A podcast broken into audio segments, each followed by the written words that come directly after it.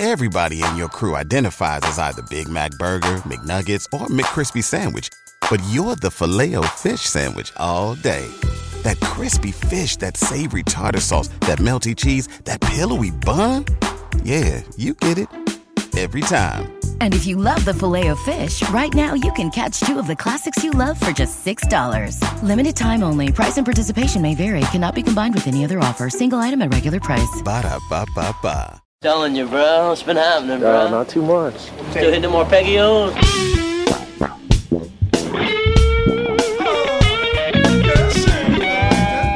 Hi, this is Shane Theriot. And you are listening to The Riff Raff stories and insights from the front line.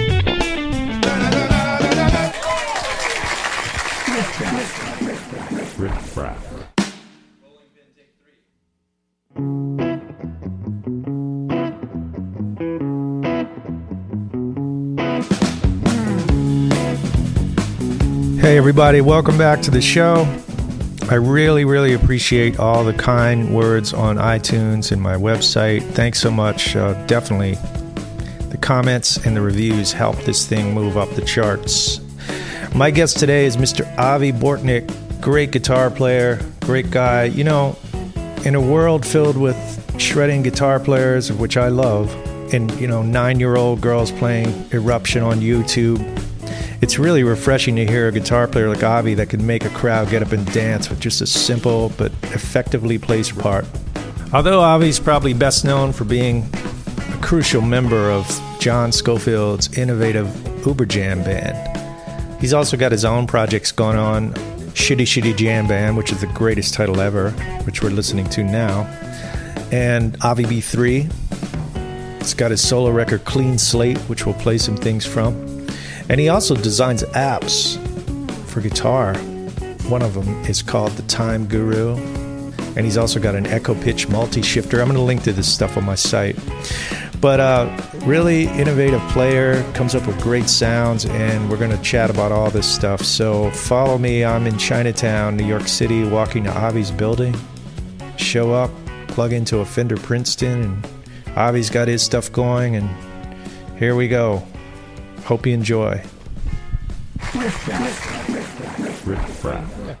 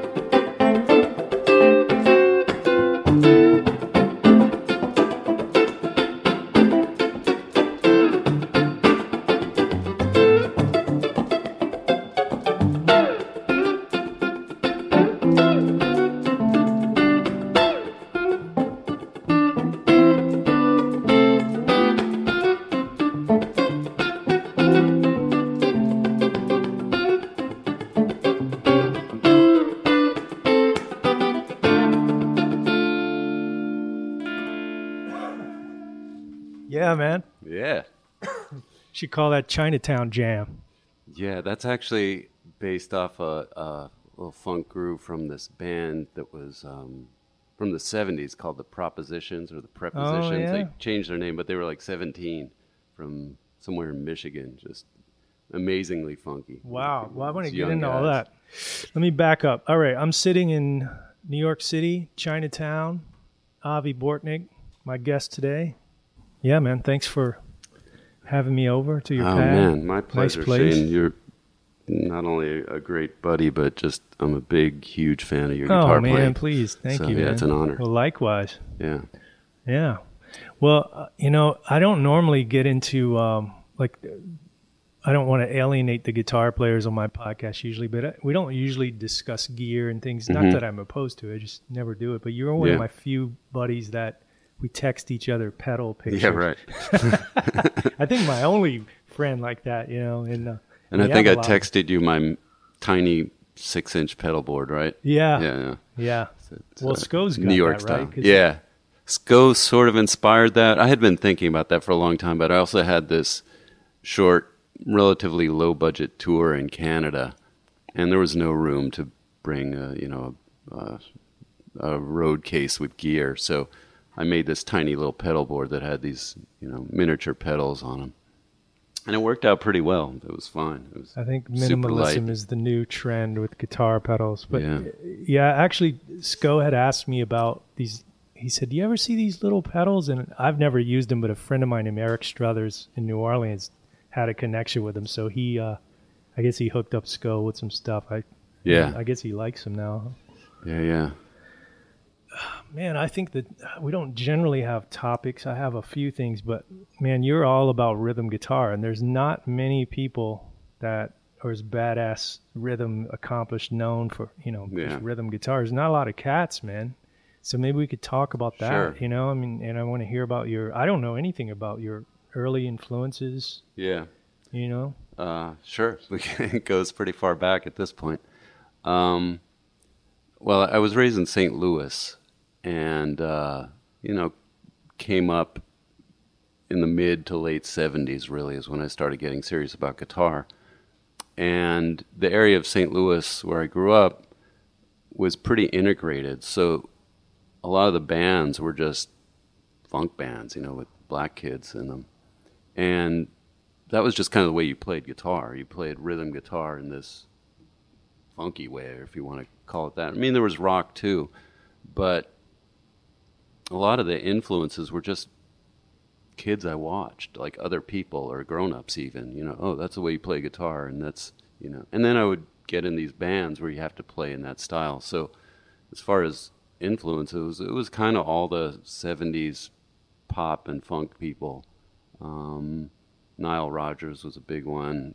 Al McKay and Earth, Wind and Fire, and then kind of I don't know people whose names I didn't really know. I knew the tunes and the group, but I didn't know who was playing guitar. It was just kind of incidental. Oh yeah, it's maybe Roger with Zap, I guess. Um, and uh, but you know whoever played guitar in Cameo and uh, Charlie you know, something was it? Ring My Bell. Who, uh, what was her name? You know, all those songs just had these like kind of, usually kind of sp- just on the top three strings, played high. That kind of, that kind of funk. You know, it wasn't Yeah. really like greasy funk. I guess it was more like um, the guitar had this role in the very top end of, of a lot of the tunes, but it was all very um, either forward in the mix. I mean, you could really hear it, especially Nile Rodgers stuff. Yeah, man. So he was a big influence, and and back then everyone thought Nile Rodgers was kind of the best rhythm guitar player, or the most. I think it partially it was just more prominent in the mix, so you could really hear him.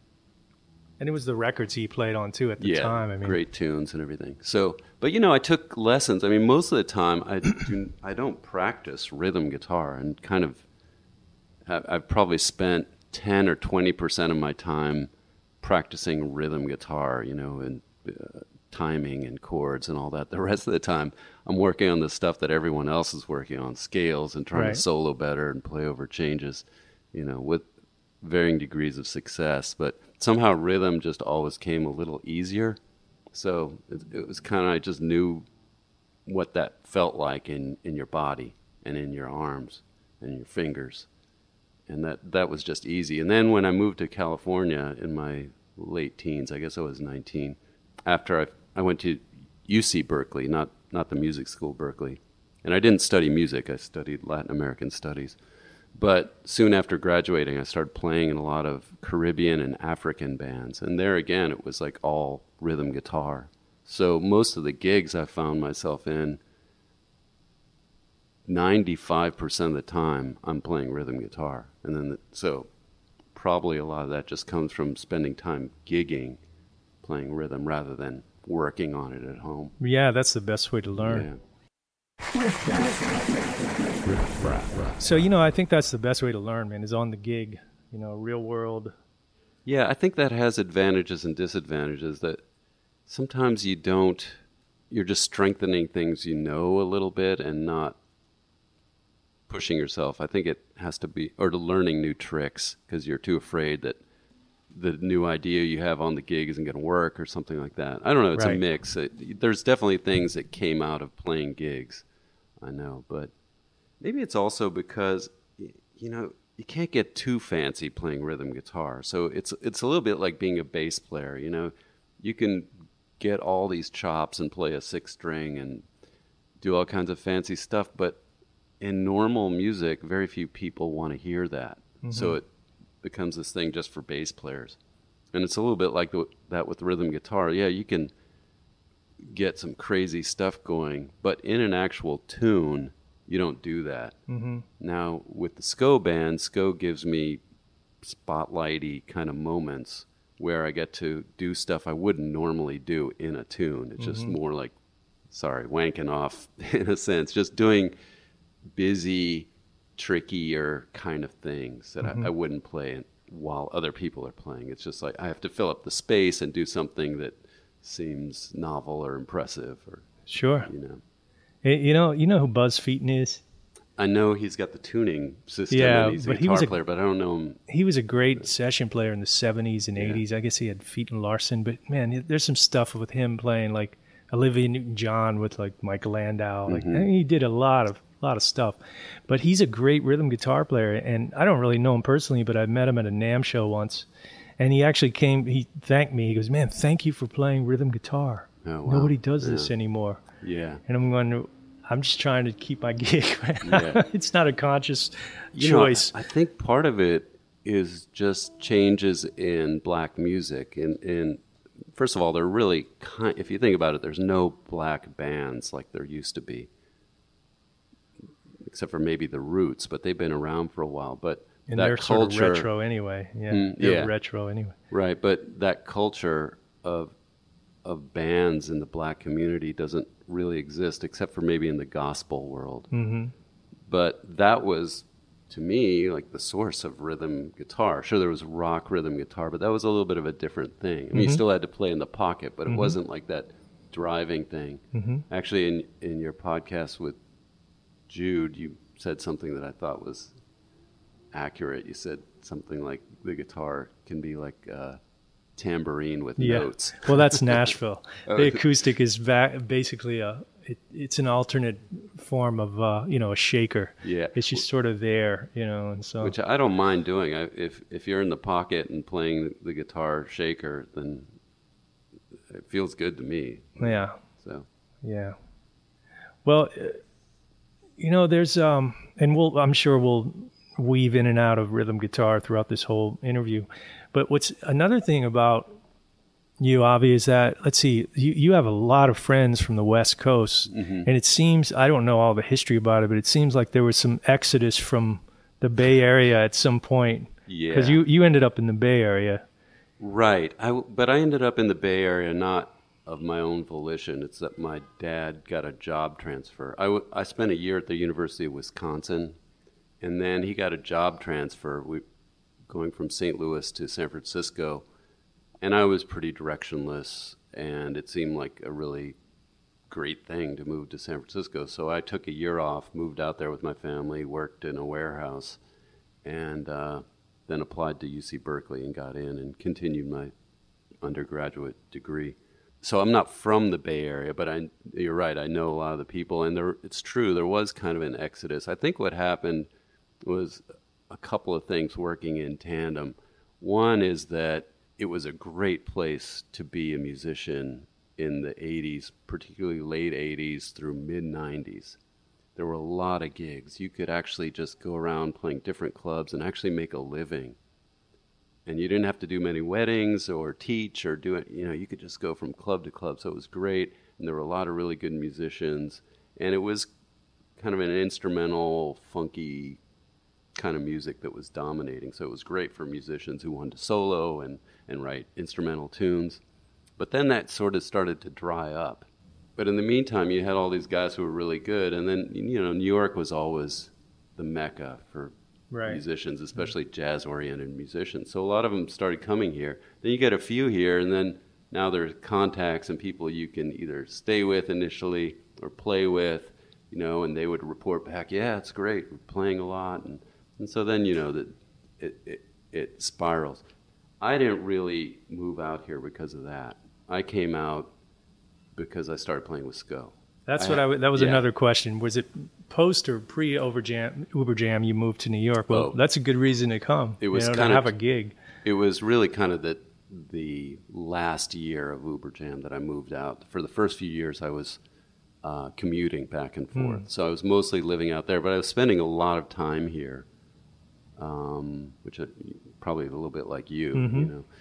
Um, so I was spending a lot of time here, and then it just made more sense to be here, both logistically for the traveling, and also I was developing more friends, and it felt like I had more of a community here. And I liked the social scene, and not I like not driving, not sitting in Bay Area traffic. So it just kind of made sense to move here.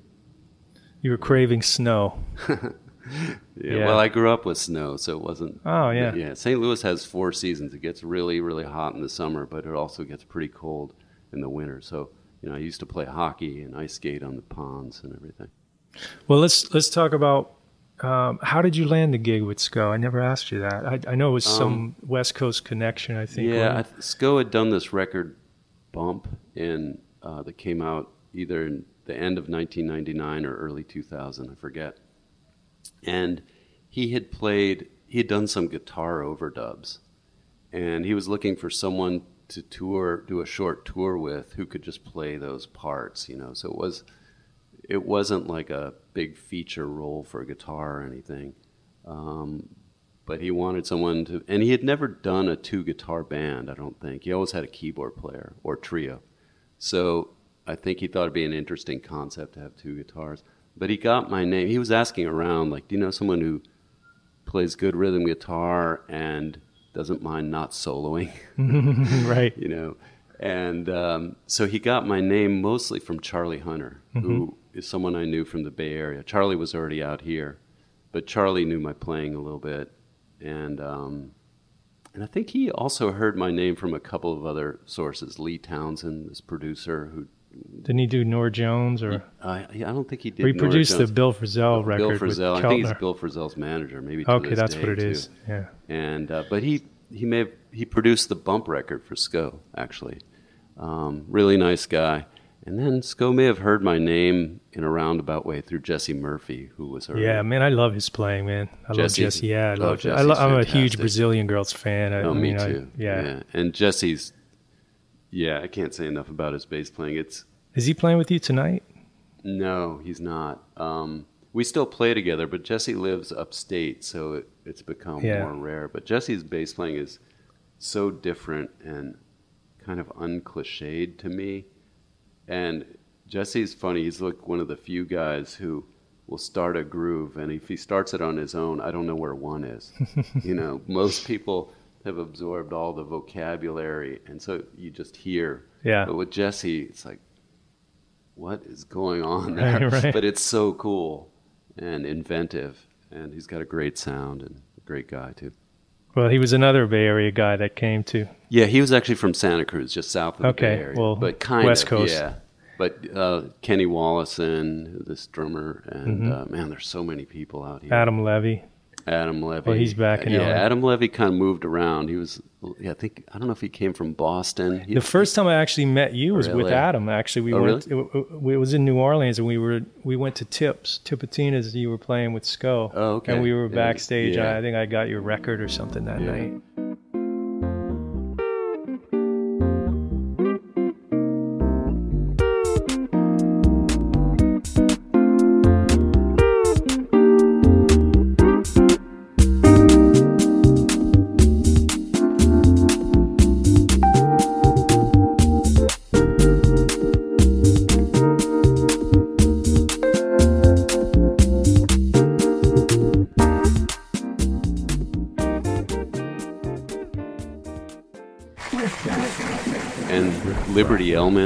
Great guitar player from the Bay Area, is out here. Um, do you know Liberty? Mm-mm, I don't oh, know. Liberty's great.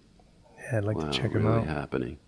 He does a lot of the more avant-garde kind of jazz stuff. Henry Threadgill, and Oh yeah, sure. he's been with him for a long time. But Liberty's he's funky and just rhythmically solid, and really just super interesting player. I guess a lot of guitar players would know what's it like to play guitar next to John Scofield, you know. But you, but you're Yeah. such a strong presence. You, you have your own thing going on. If anybody's ever seen Uberjam, I mean, it's like your whole thing, man. You've got your laptop and those sounds, and it's it's almost like you're you're a, Yeah, a very strong voice in that band. It's not like you're just maybe it started out where you were playing little miscellaneous parts, but yeah, it's not the case anymore. yeah. But anyway, what is it Um, like to with to play with Sco? You know, I've played with him, but not on stage. Yeah. Well, I mean, first of all, John's a great guy, as Yep. you know. Mhm. He's he's hilarious and um, self-effacing, and of course, just a brilliant pace-setting guitar player. I mean, so in that sense, well, it's first of all, it's a huge privilege and honor that I get to play with him. But at first, I was really pretty nervous, as you can imagine. Um, and when I was playing parts together with him, we had some, you know, melodies that we play together. He would watch my hands. I don't even know if he was aware of this, but man, that made me nervous. Like, I think he was just curious how I was fingering things, or maybe trying to play, you know, in sync with me. But yeah, I didn't. I, I felt like I wanted to have a curtain so he couldn't see me. so it made me uh, nervous, but you know, I he was always super supportive and had kind words, and also kind of just gave me tons of freedom to do whatever I thought was appropriate. On on a few occasions, you know, he'd steer me in one direction or another, or show me chord voicings that maybe he thought would be cool to play while he's soloing or something like that. But for the most part, he just kind of lets me be, and he does that m- with all musicians in his band. Mm-hmm. I think John likes.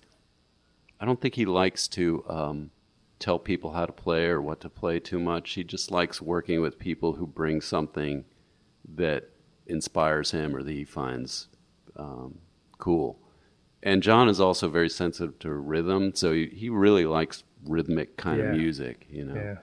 And um, I love John's rhythm playing too because he plays with his thumb, and it's got this cool looseness to it. it. It's like it's almost like he's playing with a giant rubber pick or something. Yeah. You know, it's like he hits hits a lot of strings at once, but it's it's kind of clunky, but I don't, I love it. It's You know, happening. backing up to what you said about he just lets you kind of do whatever. It's um, first of all, obviously, you trust your instincts because you're a great player. But I, I find that to be as I interview people like that are working with quote, you know, hmm uh, notable or whatever the word is. I don't know, great musicians. That's a common theme, a continuous thing that comes up. Is like, well, they don't really tell me. You know, Jon Herington said the same thing. Donald Fagen's like, yeah, they just kind of let me do. yeah. Daryl and John let me do. You know, I think Yeah. great artists, no, they just hire somebody that they think Yeah. they trust, and they go, okay, well, I hired you for for Avi. You know, I want Yeah. you to put your thing into it. Yeah, I, and I, and maybe there's an element of they know that the musicians in the band really look up to them and are always maybe slightly nervous, you know, about not screwing up and and and, and playing well, and they know that if they start telling you stuff too much, then it becomes a downward spiral, or you become too self-conscious, and then you're not playing, and then you're thinking you're sucking the whole time, and so it's if you've got that sort of power, you don't want to use it in a way that makes people play worse. Right. So You know, I don't normally do this on on the podcast, but since you've got all your cool pedals set up, maybe Yeah. you, is there any, I don't know, anything you want to demonstrate or show me Um, something new? Sure. I mean, well, this pedal board is the pedal board that I use with the Sco band. It's not what I take around in New York. It's too big. Um, but What it's is that? It basically looks like some kind of blackboard or something. It, where'd you get thing? that? Yeah, where'd you get the board? Um, well, first of all, uh, this pedal board is kind of two different things. It's normal guitar pedals. As you can tell, there's a bunch of Boss pedals on it, um, and a wah wah and all the normal stuff. But there's also tucked under here a computer interface. Oh yeah, I see it. So what happens is, um, well, two things. This thing that you call the blackboard, it's a uh, McMillen 12 step, and it's just a MIDI controller. It's kind of like a keyboard. So C, C sharp, D, D sharp, etc. It's one octave. But it just sends MIDI notes. So that's tied in with the laptop. So if I hit one of these MIDI notes, it triggers something in the laptop. I see, a it can either be a sound, a beat, a guitar effect, whatever. So this bypass looper kicks in the laptop. Um, in other words, it routes the guitar through the computer interface, through the laptop, and then back out into the amp. So that way I can use laptop based effects in a live guitar based setting. And the cool thing about it is if you're savvy or experimental with laptop sounds, you can get all these things going that you can't find in a pedal. So it goes way beyond chorus or distortion or delay. Um, and you can get all these trippy pitch shifting effects and sequence patterns. You can trigger other sounds. Do you have any of that stuff hooked up right Yeah, now? yeah, I could. uh, Yeah, could you just demonstrate a few sure. things?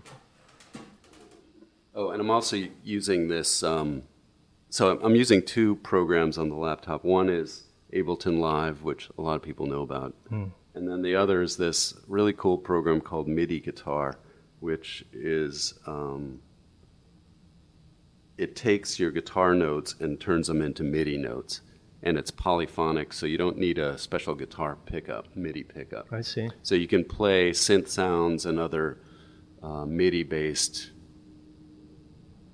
well, MIDI effects if you want to trigger MIDI effects with notes, but mostly synth sounds with your whatever guitar is plugged in. So you don't need to switch, you know, this cumbersome MIDI Mm, pickup. yeah, gotcha, It's very yeah. cool. And it tracks really well too. So I've got two programs running in tandem, like I said, MIDI guitar and Ableton Live. And this is a song where there's a beat going, and it's kind of a drum feature. So the drummer is playing over this beat, and I can do.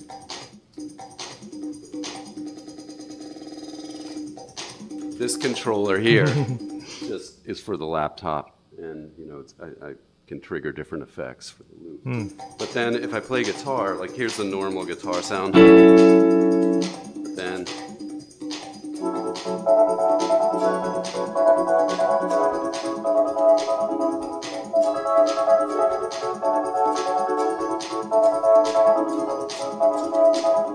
Yeah, that sounds great. So that's that's a synth sound that's being kind of chopped up into this rhythmic pattern. So while that's going on, you know, I might be doing something with that, but then I can switch to this sound.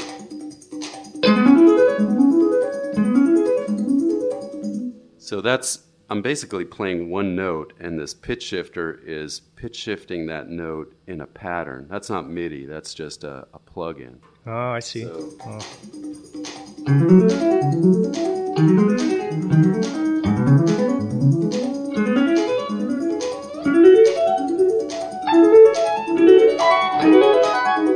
Oh, that's nice. And then I also have it set up so I can loop stuff if I want.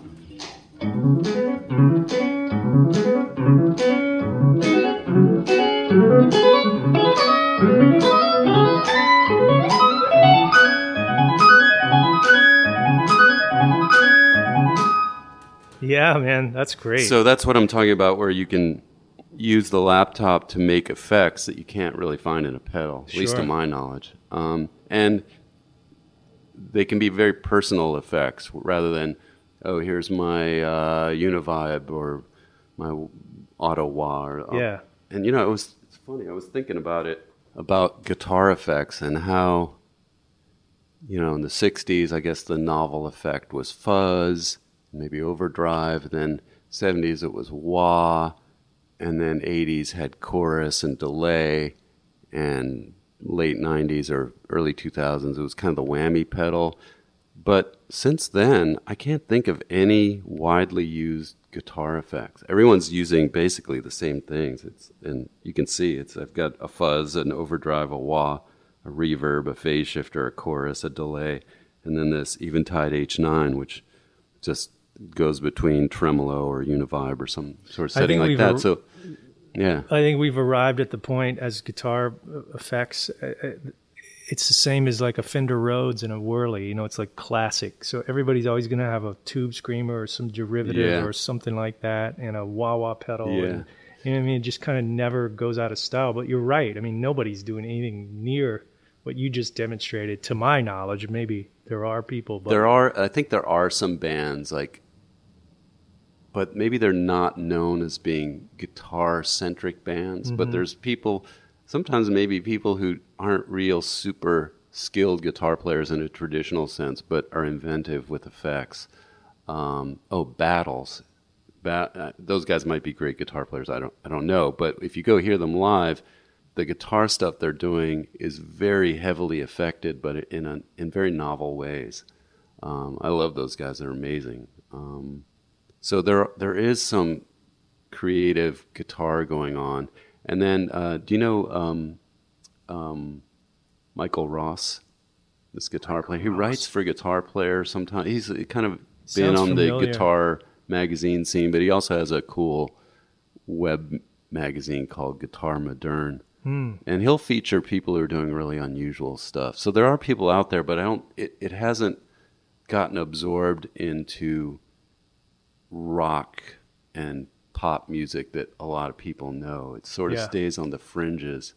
Yeah, it's it's an interesting thing to contemplate. I mean, m- maybe all the the the easy things that, that are just kind of processing that don't completely mangle the guitar have already been developed. And in a sense, it's all filter or delay based processing if you think about it. Right. You know, so maybe there's only so much you can do, and everything's a variation on a theme at this point. But it, the, but the laptop opens up all kinds of possibilities. There's another tune that we do with the Sco band. It's called "I Break for Monster Booty," and and in that I'm doing this funny thing where a rap going, and it's silent because it's it, there's a gate in front of it, and the gate is sidechained to my guitar. So when I play guitar, you hear the rap.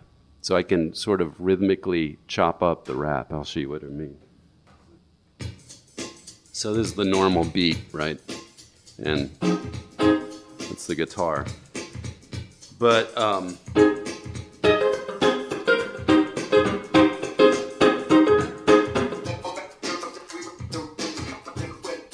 Oh yeah.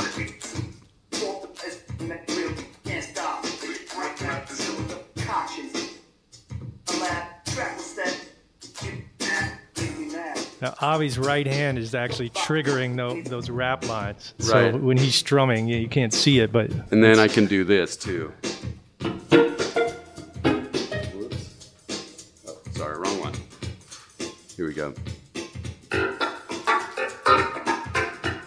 A funky clap.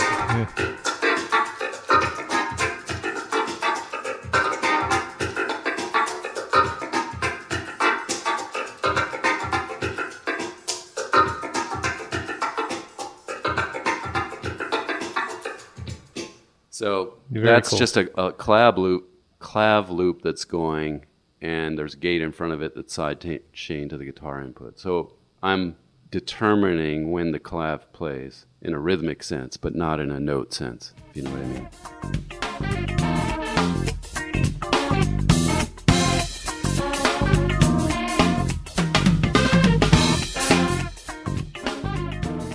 How did you figure all this stuff out? Um, well, that was actually, I lifted that idea. I was reading this article about recording a Chic track. Um, I forget which one it is, but it has a, a, I think a piano or clav solo in it. And I was reading that whoever they had come in sort of wasn't really in the pocket or something. They were trying to play solo. It just wasn't happening. So the engineer said, just, just play chords, like just hold a chord down, you know, and switch it every bar or something like that. And then what they did is exactly this. They put a gate in front of Of course, this was all in the analog days, but you could still do the same thing.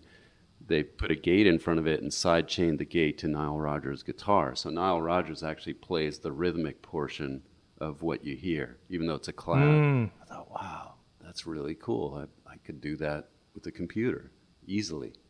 So, you know, but that's where I got the idea. And um, I've spent a long time messing with Ableton Live. Um, it's probably 15 years. And, you know, you just start learning possibilities. And then also, you, online user forums are really helpful. And Yeah. we also had this sound guy for a while, sound guy and road manager, Ben Sermon, who still works with Sco sometimes. But he was really savvy with live. So, like that pitch pitching thing, he actually hit me to this plug-in, the pitch shifting plug-in that responds to MIDI. So um, he showed me that thing, and uh, so I've, I've picked up different ideas from people. And then sometimes you just have an idea. It's like, wow, I wonder if uh, maybe I can do the same thing but trigger a drum beat, or maybe I can play a note that'll set off an effect. Yeah, maybe I can. Like the the pitch shifting thing is like, wow, I wonder if I could have play a note but have it randomly pitch shifted but stay in a key like tell it to randomly sort of like random soloing. Yeah. uh, and it sounds random it doesn't make much sense but it is in the key so it's technically all right. And then sometimes it comes up with cool patterns but that was a little too much the randomness actually i have it set up so that if i hit one of the buttons on my pedal board it scrambles it into random so i can kick it in and out of random um, but otherwise it stays in a pattern in a key so it always works Did I ever tell you about this pedal I have called a? Oh man, I'm, I should look it up because it's it's called a Peftronics or something random randomizer. It's supposed to be a super rare pedal. I have one like mint condition, and evidently they're really hard to find. They're like 800 bucks on Reverb. and what, what does it do scrambles the pitch Yeah, and it's like sort of a flanger, but it's got this random thing to it, and it yeah, it sounds. I think Vernon Reid bought one, and uh, people were looking for them. I, I could never find a use for it, and the whole circuit is like it's got epoxy over it, so you can't. Oh, yeah, and wow. all the capacitors they're all scratched, Yeah, all no, the all the uh, values, so you can't ever copy it. There's a there's a pedal that kind of does somewhat similar things, but it's not very flexible. I, don't- I think it's only presets, and you can't um, you can't really alter things very much. But it's the Boss Slicer pedal. Oh yeah, sure, I've Yeah. used one of those Yeah. before on a session. you know, so that'll uh, do these semi-arpeggiated stuttery kind of, thing, yeah, yeah. stuttery arpeggiated things. So some, of, but the laptop is better if you don't mind having a laptop on stage and an interface because you can just customize it completely. Yeah, I mean, what you're doing, man, is a whole couple, three, four levels up from. You know, uh, you remember you had that DoD wah pedal. Mm-hmm. I, Yeah. Uh, I remember hearing this story about. Uh, I've never seen anybody ever, use one of those except my uh, my neighbor when I was going to school in California. This German guy had one. It was a DoD wah Yeah, I still have that. Yeah.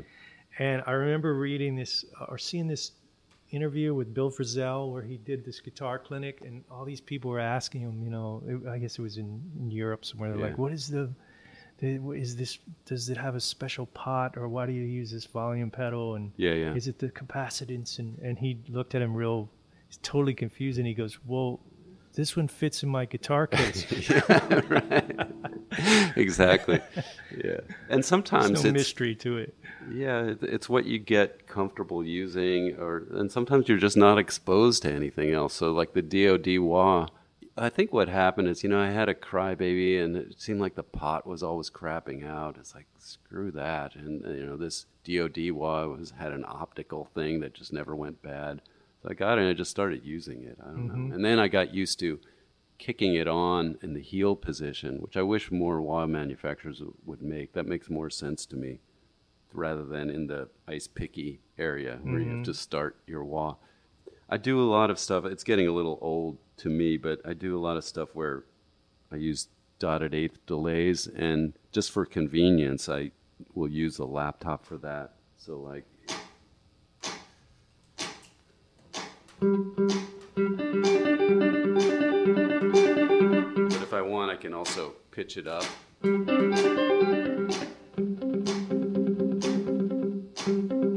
So it's doing a fourth, I think. Yeah. Sounds like King Crimson or something.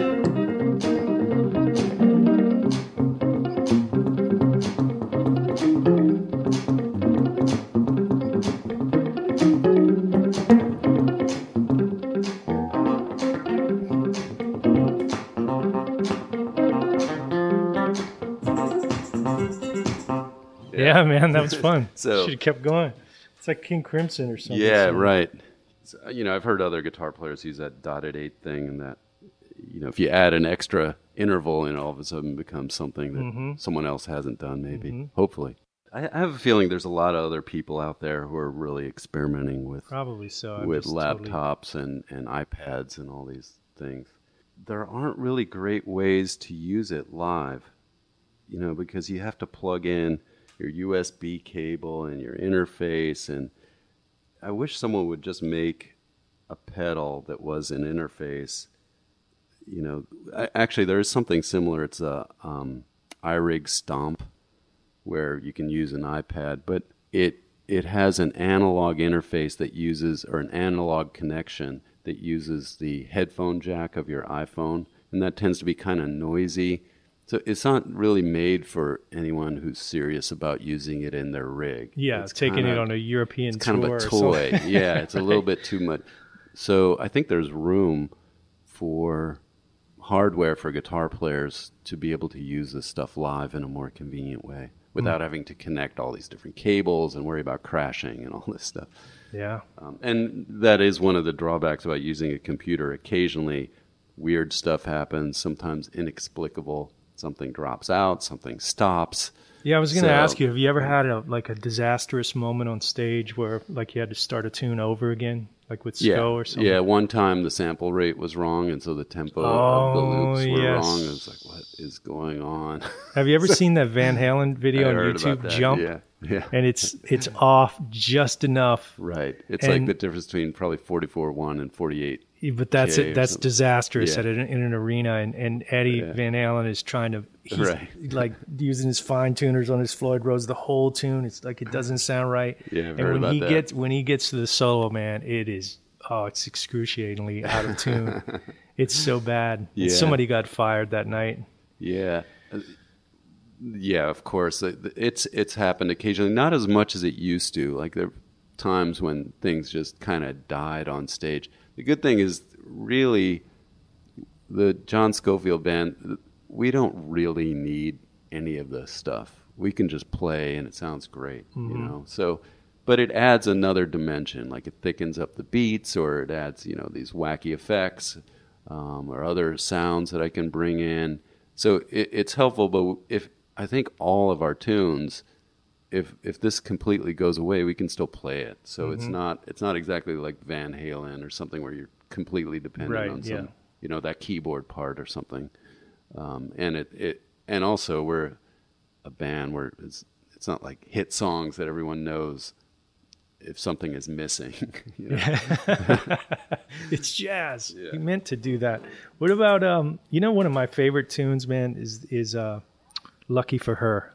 Oh, I love that tune. I don't know what it is. It's the last tune on the first Uberjam record, I think. yeah. And man, the the your rhythm guitar part when it breaks down and the bass line, it's it's simple, but Yeah. wow, that's that is a super funky track. Yeah, I think that was kind of a um, a sound check jam. You know, one of those tunes that just came out of. I think I had this sample at the time. I was using a Boss Doctor sample, one of those things with the eight pads on it, which are fantastic devices in some ways.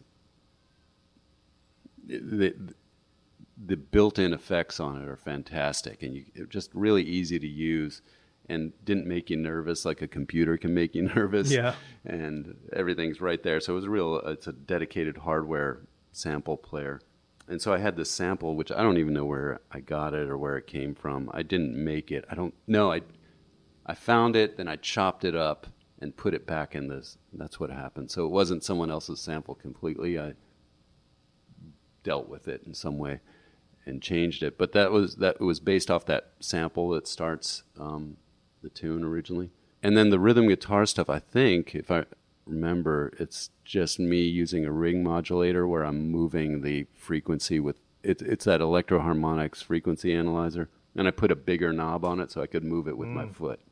That's basically I'm twisting it around. I think that's the tune where I'm doing that. Mm. Yeah, I love that track. Yeah, it's a cool track. It's, it's and that's Sco's melody. I don't know where that came from, but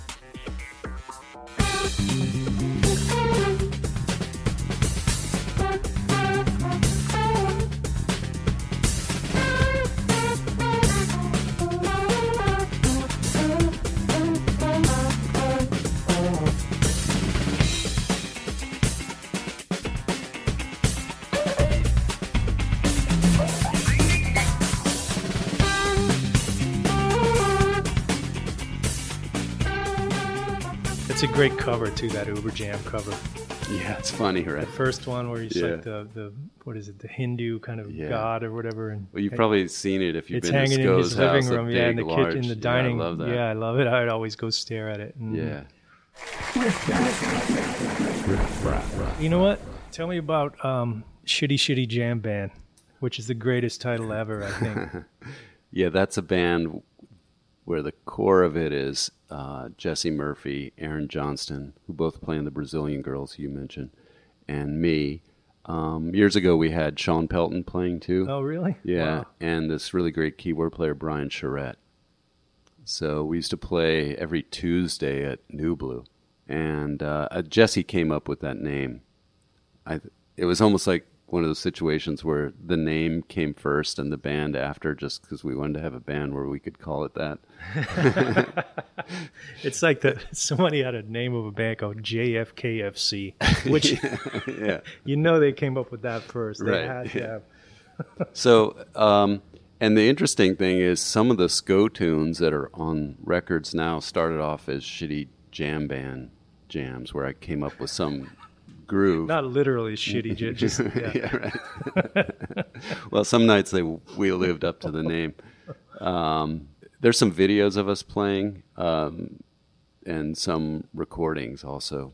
Yeah, so we were just playing at Nublu pretty often, and Jesse I knew from the John Scofield band, and Aaron I actually knew from the Bay Area. Aaron's a great drummer and one of the few guys who plays convincing Afrobeat. I love Afrobeat, the Fela legacy stuff. Um, and Fela's drummer was kind of this singular character named Tony Allen, who's around. I think he lives in England and plays a lot still. But he basically, to my knowledge, invented this drumming style that came to be known as Afrobeat. And it's it's funky in a different way. It's not backbeat oriented funk and it's it's actually he plays really light. It's really interesting to watch him. You can find videos. He's almost like a jazz drummer playing this weird funky beat, and it's got a slight swing to it. But to me, Aaron is one of the few guys who has the proper amount of swing and has incorporated a lot of the, the Afrobeat stuff. So some of the shitty jam tunes that later became Sco tunes have this Afrobeat backing, like um, Interesting. that tune. Yeah. Um, yeah. I've heard you guys do that. that one, um, and then uh, what? There's a couple of others that that have an Afrobeat groove. Anyway, those were shitty jam band songs that we used to play, um, and then some of them Sco either put a different bridge on it or change the melody.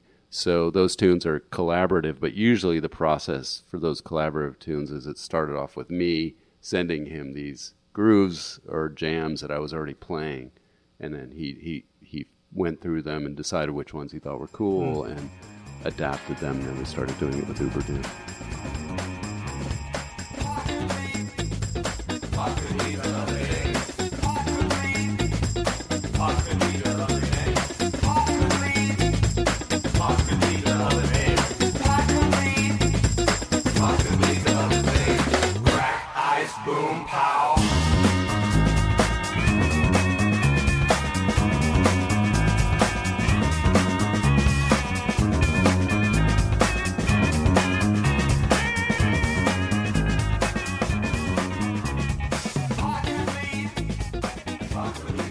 Yeah, but if you go online, you'll hear some of the tunes done the original way, um, like. Um,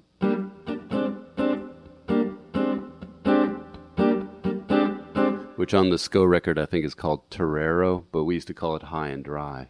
Um, and there's a few other tunes, some which never made it on into the Sco repertoire. But yeah, there's there's uh, I think on my Bandcamp page there's a bunch of stuff, and then on on YouTube too. Some of the YouTube stuff I, I tried to collect it all under one thing, and it's just called the Avi B3. So Yeah, yeah, yeah. I've checked that out on YouTube, Yeah. man. Yeah, and, and listeners out there, whoever is listening. You know, I don't know if you've ever listened to this podcast, Avi, but sometimes I feel like I'm talking to myself because I don't really know how many people are listening. I've never tried to track it. Yeah.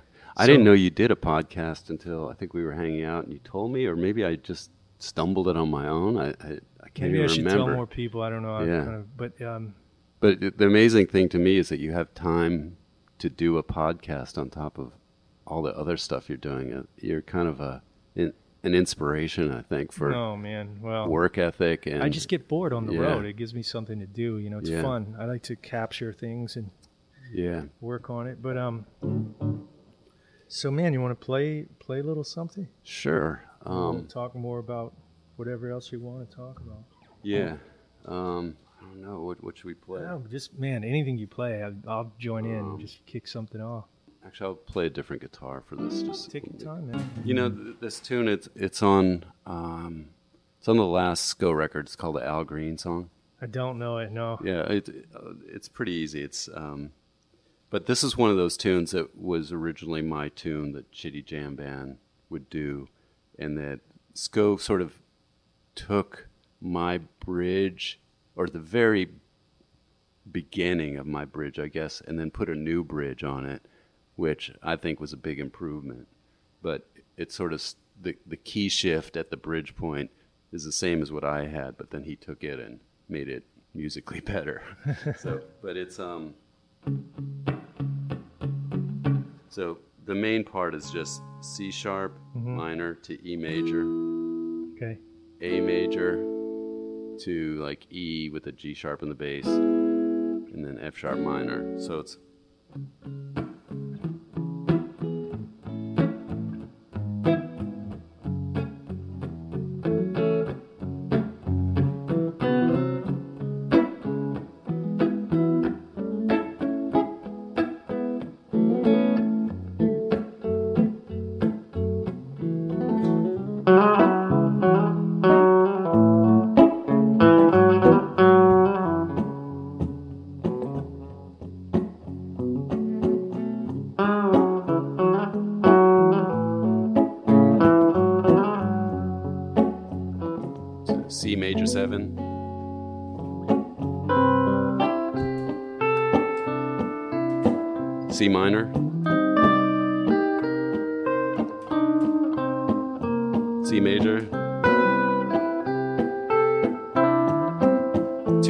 starting on E minor. Three times.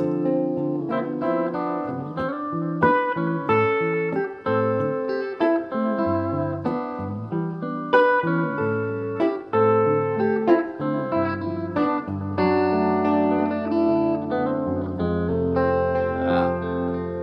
Then back to the main group. Actually, we can just sit on the C, sit on the C sharp.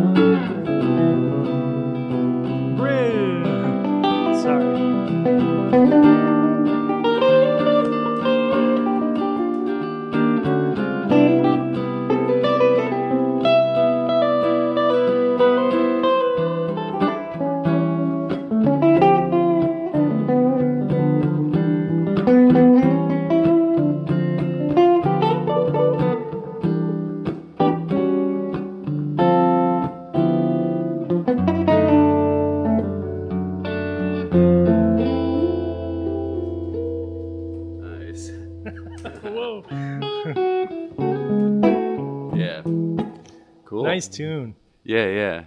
That's the Really Al nice Green tune. song, so you know it has Yeah, that. I get that totally, man. Yeah. What do you um on your right hand playing funk stuff? You how do you hold your pick? Is just, just Um, thumb and, and in, index, right? Or two No, fingers? I use it's. Uh, I, I don't know where this came from, but I hold it with three fingers when I play rhythm, and then two fingers when I play n- single notes. So it's it's a little bit of a shift. At this point, I don't really think about it, but yeah, know, we're exactly the opposite. Because sometimes Oh, really? I'll hold it with yeah. So I, yeah. Um, it's like that, and it for me it works well. I don't know. I guess because the angle or something, or maybe I can just grip Yeah. the pick better, and it doesn't fly out of my hands when I'm playing fast tempos. But then I've never gotten comfortable playing like that, doing single notes. Even though I think that might be the uh, perhaps the George Benson way of picking. Right. That's backwards. I don't think that's great for rhythm playing though. This way? no. Yeah, for me it works. And uh, you know what's funny is I see like a lot of singer songwriters who just strum playing acoustic guitar Mm-hmm. playing it the same way. Uh, so I don't I don't know what that says, but there's something about it that maybe I don't know. Maybe but it's a for me it feels thing. feels like right. I mean I can traditional play rhythm. Match grip for a drummer. You know, it's the same yeah, thing. yeah. I don't know if if, I was gonna go, uh, uh, let's see. Let me think of something. You just kind of Sure. improvise over it. Uh,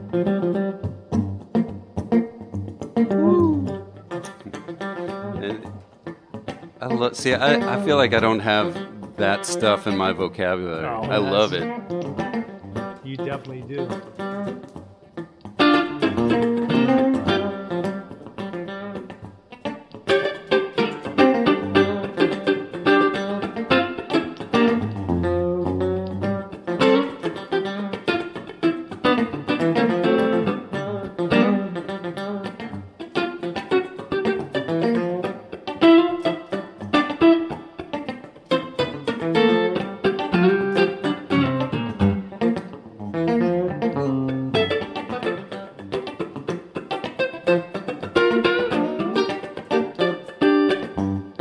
Just trying to find something.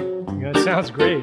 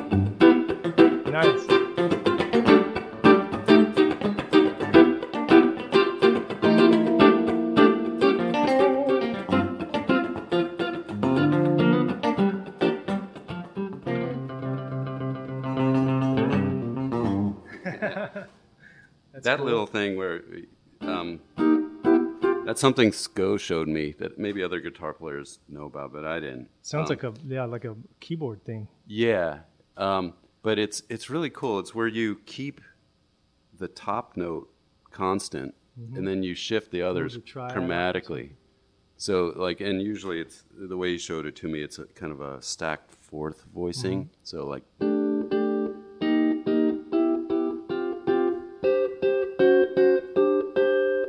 You, it doesn't work for all com. Well, I guess sort of does. I mean, it's kind of like this thing.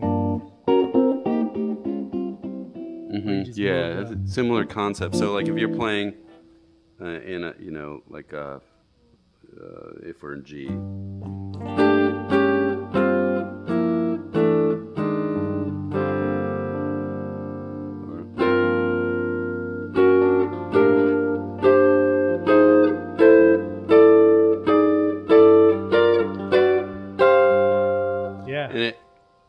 because you're you're keeping one note constant, you're and that's in the key. So you always leave that top note in in this. If we're playing Dorian, you know. nice. Um,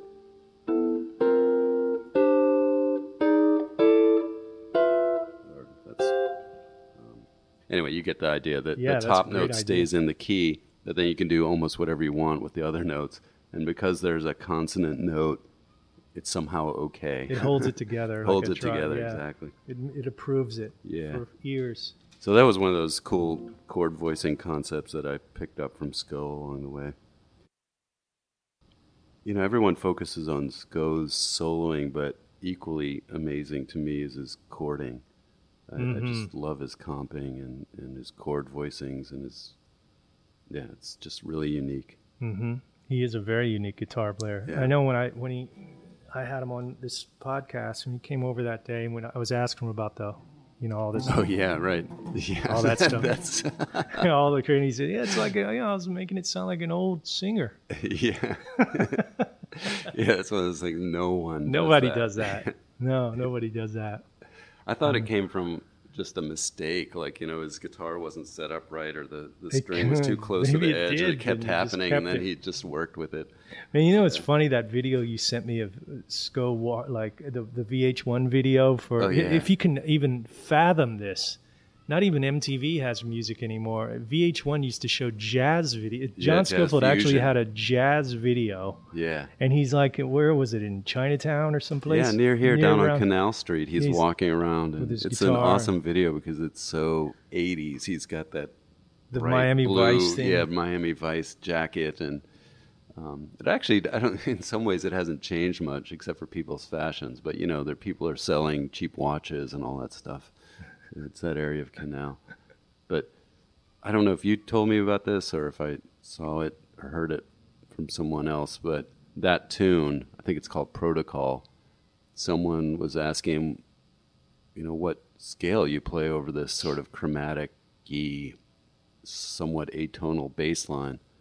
And Sco said, Well, you play the bass line, I'm going to solo, and you tell me when I hit a wrong note. Yeah, it was on my podcast. Yeah, Oh, I asked yeah. Yeah, he Yeah, just, yeah, I'm just playing this and that. And he's like, it's just G. I go, yeah, but it, there's. Oh, he said it's just modal, and I go, but that's not modal, man.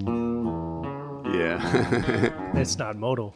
Oh, was that on your is. podcast where I heard? Yeah. that's so cool. Yeah, I got him to play over it, and he's just man, great player. And someone else was asking me, not to talk about Sco over and over, but sure, that's man. my- talk about um, whatever you want. Someone was asking me the other day if Sco's kind of a gearhead and into pedals and all that. I'm like, not really, you know.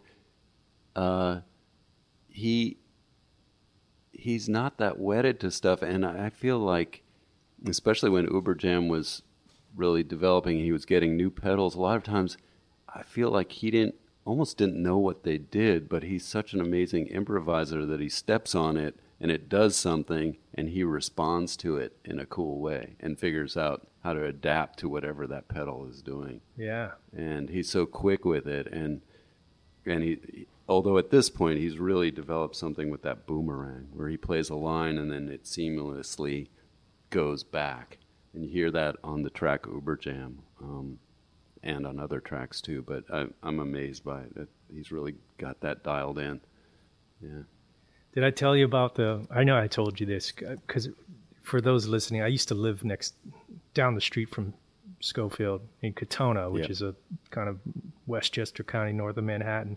And right before I moved to the city, Scofield said, "Yeah, I'm cleaning out my studio and uh, I'm getting rid of a bunch of shit." I was like, "What do you have?" "Oh, it's nothing you want, but uh, I got like a box of pedals, man. I'm gonna get rid of all this shit." I said, Yeah. "Well," he goes, "I was gonna send them to Larry Goldings, you know, Yeah, yeah. keyboard player." Goes, But you know, you could come over and like get some stuff. I'll, I'll tell you what. I'll split it half. I'll give you half, and I'll give Larry Goldings. I said, "Great, man." Mm-hmm. So like a month later, I we used to go to this diner, and I said, um, "Hey, did you ever clean out your studio?" Yeah, cleaned it out. And he goes, "Man, I just sent all those pedals to Larry. You know, there's nothing you wanted, man. It's just like old shit. You don't want any of that stuff." And I'm thinking, what like vintage Ibanez chorus? Your you know old rat. Pe- I mean, who knows what was in the box? Like yeah. we're guitar players, man. We could have split it. You know what I mean? Yeah. Not a keyboard player. Come on. Yeah. But anyway. And also, you know, he shrunk his pedal board down to nothing for this last tour, uh, where he, so he's not super wedded to particular pieces of gear. Yeah. Um, I asked him if he had those old sundown amplifiers. I think he. Yeah. I don't know if he still has them. yeah, Liberty Ellman ha bought one of those. Did You know, he? I was talking about this guitar player, Liberty. Yeah. I gotta check him Yeah. out. And- Found some guy in New Jersey selling it or something, or maybe the guy who made them lives in New Jersey. I forget. But yeah, Well, they're they're unique with that light up faceplate, so you always knew what amp it was. But Sco was the only one I knew who ever used those things. yeah. I, I mean, you see all those old videos, man. Those guys in the '80s are playing like it's just a mishmash of amps of whatever jazz Yeah. festival, whatever they had. It was like a Fender Twin and a Roland Jazz Chorus with Yeah. like whatever plugged into it, and they made a lot of music with that stuff, and it sounded Yeah. great. It's funny how guitar technology goes through trends, like you know rack systems or JC 120s, that people later on kind of laugh at and think, God, "What was I thinking?"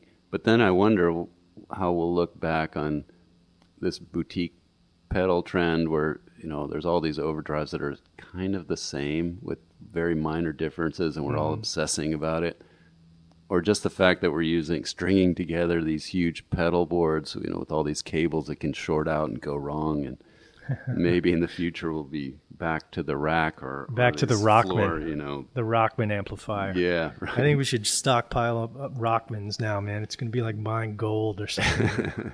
Maybe not. But. Well, um, do you want to talk about? why don't you? You know, I didn't do this in the intro, but you. What is your degree? And You you work like for an acoustic thing. Like you're Yeah. really brilliant with all that stuff. There's a Well, I don't know if about brilliant. well, you, it's probably utilitarian. you, you have Yeah. attuned ears to like acoustic. I'm sure you have better than average uh, knowledge of acoustic frequencies and Yeah, and- I mean, well, first of all, the technical term for what I do is either acoustical consultant or acoustical engineer. And it has nothing to do with being a sound person. So I don't mess with PAs. right. I don't mix bands. I don't function as a studio engineer, although I have done that a little bit in the past, but that's not related to the practice of acoustical consulting. Mostly what I do is look at architectural and mechanical drawings, mechanical drawings being the ventilation system of a building, and write reports and do some calculations here and there and tell uh, architects and mechanical engineers and developers what they need to change in their building to have a good acoustic environment. And acoustic environments are important for apartment buildings, office buildings, laboratories, schools. So, all kinds of things that have nothing to do with music. Occasionally, acoustical consulting does have to do with music, like if you're doing a recording studio or a radio station or something like that. But the actual work that you do sort of almost has nothing to do with music. Like playing an mm-hmm. instrument is a totally different part of your brain that gets activated, and it's you know it's physical and it's it's um, you're really using your ear in a different way. Whereas with acoustics, you could almost be stone deaf and still do acoustical consulting as long as you know what to look for in drawings and how to do some Right. calculations. Um, and then probably 10% of the time, I'm actually in a building with a sound level meter. And most of the time, it has to do with either sound transmission between spaces. So, you know, how much do you hear your neighbor's TV, for example, um, or some sort of pump noise that's annoying people in a building. So it's, a lot of noise control. And then also room acoustics, so how reverberant a room is.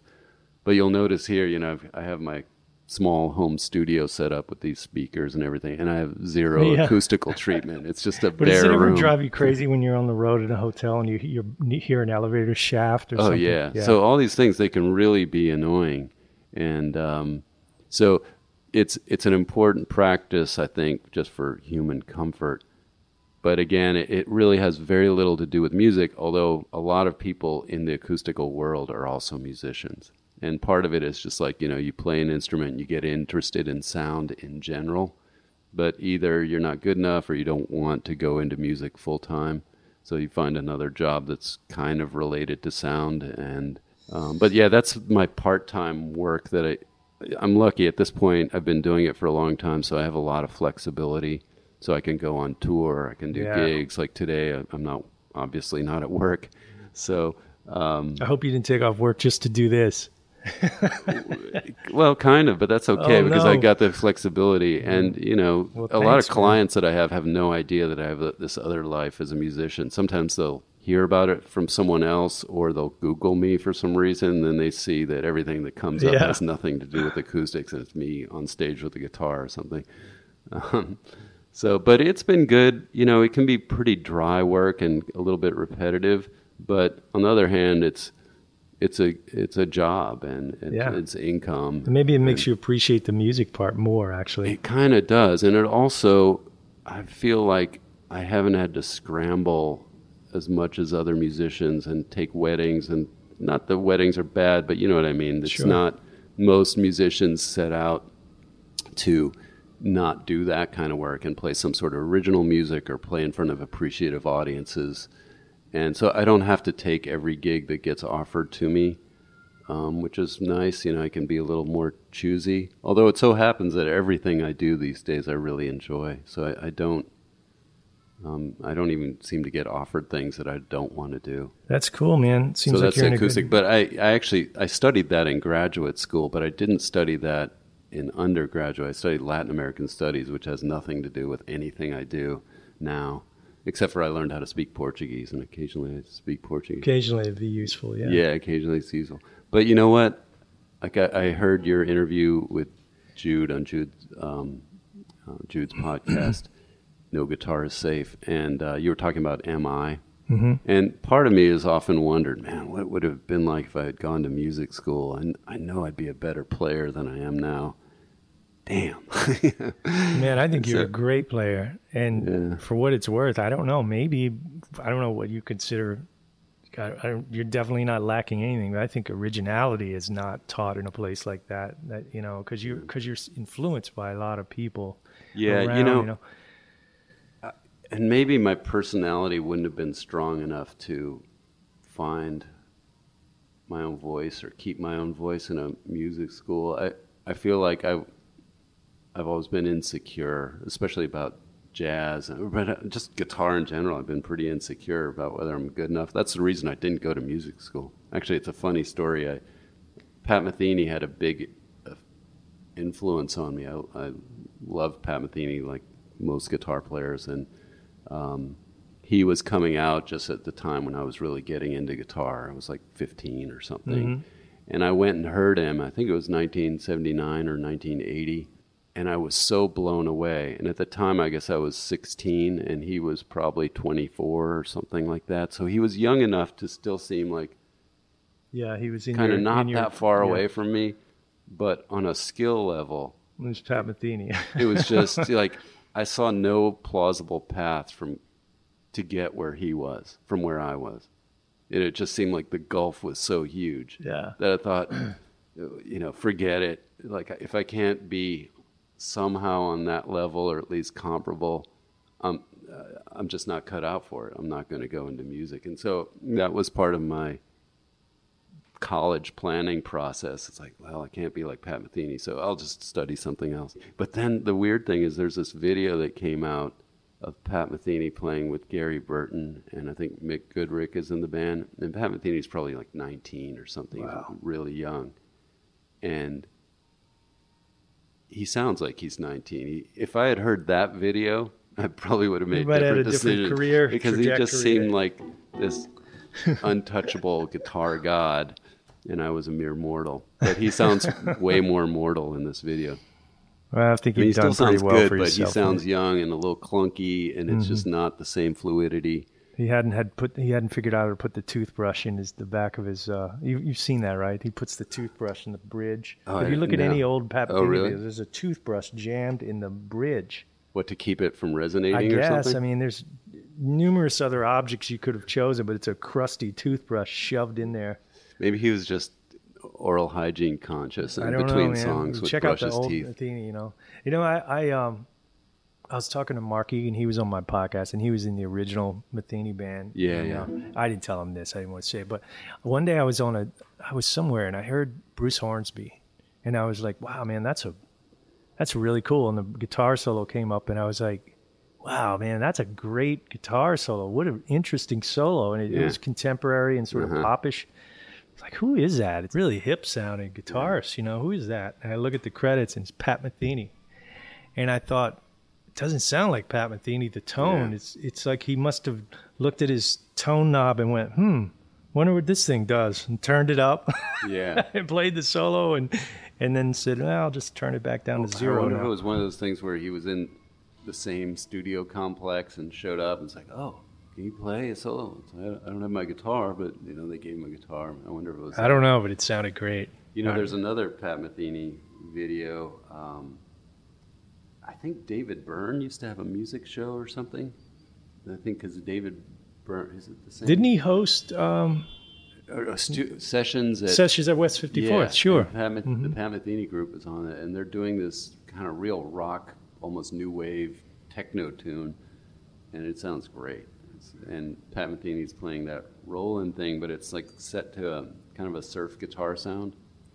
Fantastic. It's it's cool to hear other guitar players with a tone that's totally different from what you normally associate them with.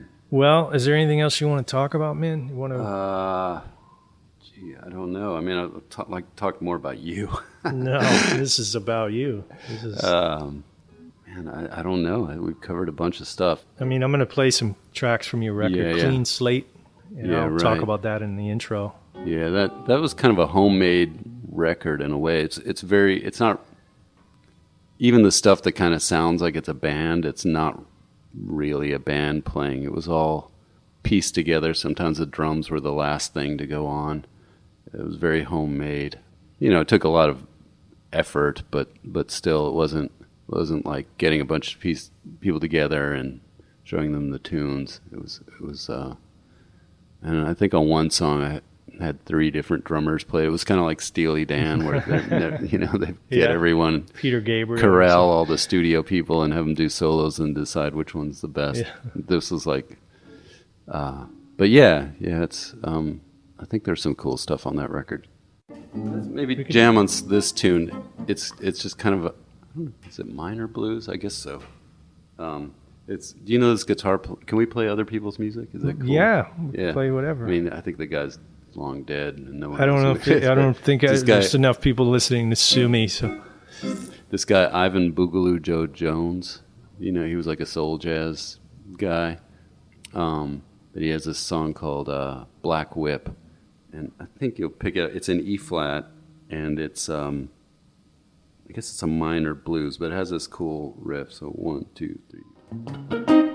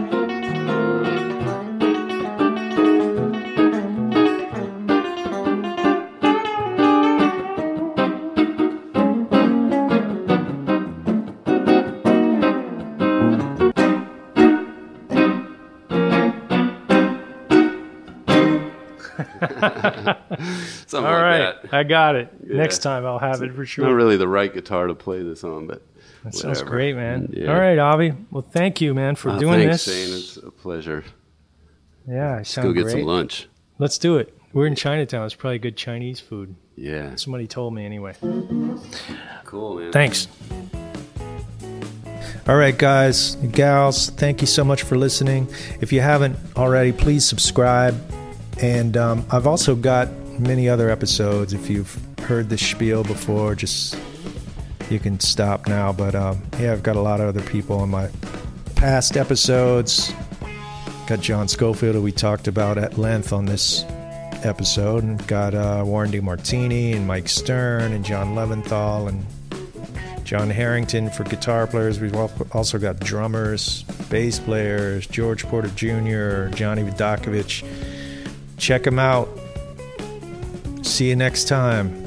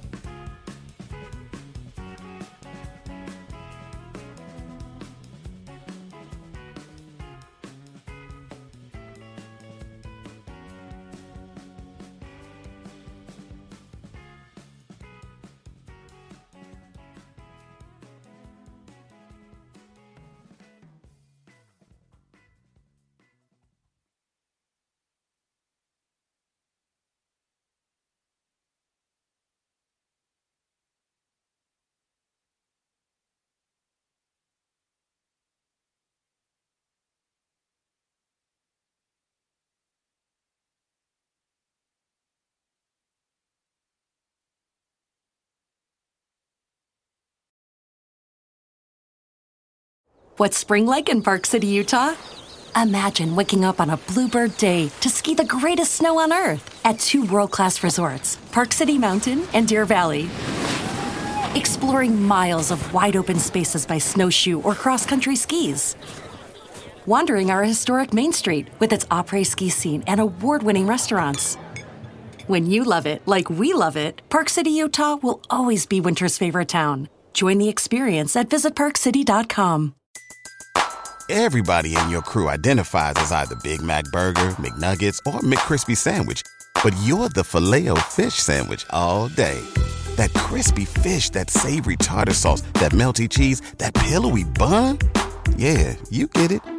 Every time. And if you love the filet of fish, right now you can catch two of the classics you love for just $6. Limited time only. Price and participation may vary. Cannot be combined with any other offer. Single item at regular price. Ba-da-ba-ba-ba.